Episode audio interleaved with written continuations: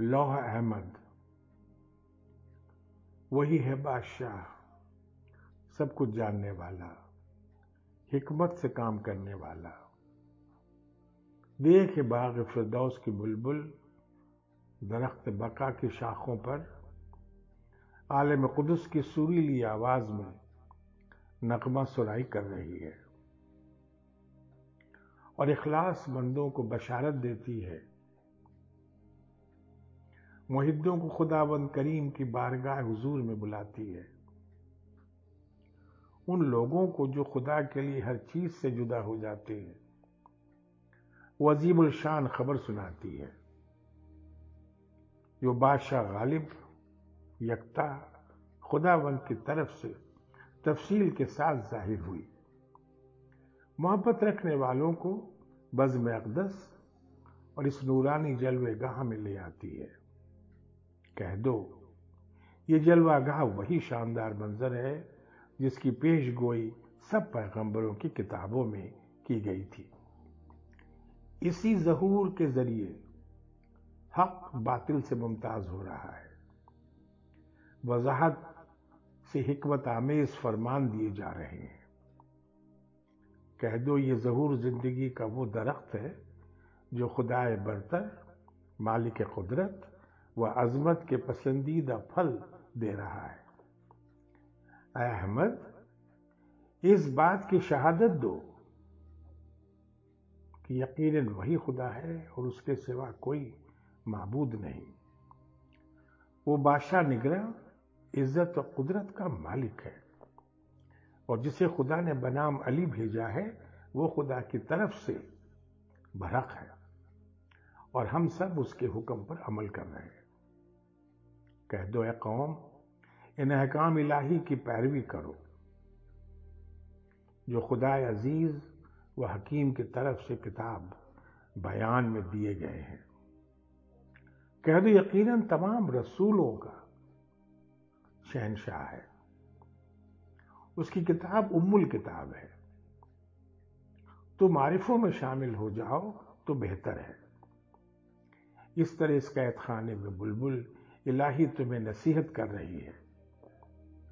और खुली तबलीग के सिवा उस पर कुछ फ़र्ज़ नहीं। अब जो कोई भी चाहे, इन नसीहतों से मुँह फेर ले और जो चाहे, अपने परवदिगार की जानिब राह अख्तियार करे। कह दो अय कौम, अगर तुम इन आयात का इनकार करते हो तो पहले तुम किस दलील से खुदा पर ईमान लाए थे ऐ झूठों के गिरोह, वो बात हमारे सामने पेश करो। अपनी जात की कसम, जिसके कब्जे कुदरत पे मेरी जान है कि ये लोग ऐसी बात पेश करने में कादिर न होंगे और हरगिज न कर सकेंगे।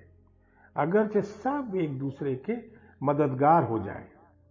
अय अहमद, मेरी गैर हाजिरी में मेरे फजल को फरामोश न करना। और अपनी ज़िंदगी के दिनों में मेरे दिनों को याद करते रहना। फिर मेरी तकलीफ़ और जिला वतनी को, जो इस दूर के कैद खाने में है, याद रखना। और मेरी मोहब्बत में इस तरह मुस्तकीम रहना कि अगरचे तुम दुश्मनों की तलवारों से मारे जाओ तो भी तुम्हारा दिल मेरी मोहब्बत से न हटे। अगरचे सब आसमानों और जमीनों के रहने वाले मेरी मोहब्बत से तुम्हें रोके, मेरे दुश्मनों के लिए शोले आतिश की मानंद। और मेरे दोस्तों के लिए कौसर बका हो जाओ, और उन लोगों में शामिल ना हो जो शक में पड़े हुए हैं। अगर तुम्हें मेरी राह में रंज व गम और मेरे नाम की वजह से जिल्लत पहुँचे तो परेशान ना हो। तुम अपने परवरदिगार खुदा पर भरोसा रखना, क्योंकि लोग तो वहमी रास्तों पर चल रहे हैं। देखने वाली नज़र नहीं कि खुदा को अपनी आँखों से देख सके। न सुनने की ताकत है कि वो खुदाई नगमे अपने कानों से सुन सके। हम उन्हें इसी हालत में देख रहे हैं, जैसा कि तुम भी देख रहे हो। इस तरह वहमों ने उनमें और उनके दिलों में जुदाई डाल दी है।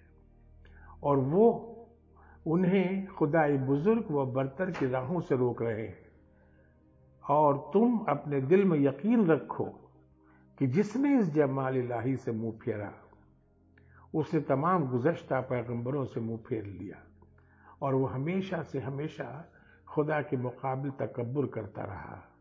अहमद इस लौ को हिफ्स कर और अपनी ज़िंदगी के दिनों में इसे पढ़ाकर और रुकने वालों में शामिल ना हो। क्योंकि खुदा ने इस लौ के पढ़ने वाले के लिए सौ शहीदों का दर्जा और दोनों जहान की इबादत का अजर मुकर किया है।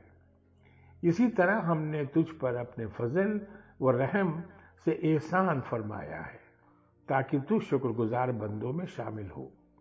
खुदा की कसम, जो कोई सख्ती या गम में मुबतला हो और कामिल सदक दिल से इस लोह को पढ़े तो खुदा उसके रंज गम को रफा कर देगा।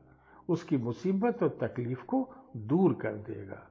बेशक वो रहमान और रहीम है। सब तारीफ़ खुदा रबालमीन के लिए है। फिर हमारी तरफ़ से उन लोगों को नसीहत कर, जो खुदाए बादशाह अज़ीज़ जमील के शहर में रहते हैं, जो खुदा पर और उसके जहूर पर ईमान लाए हैं।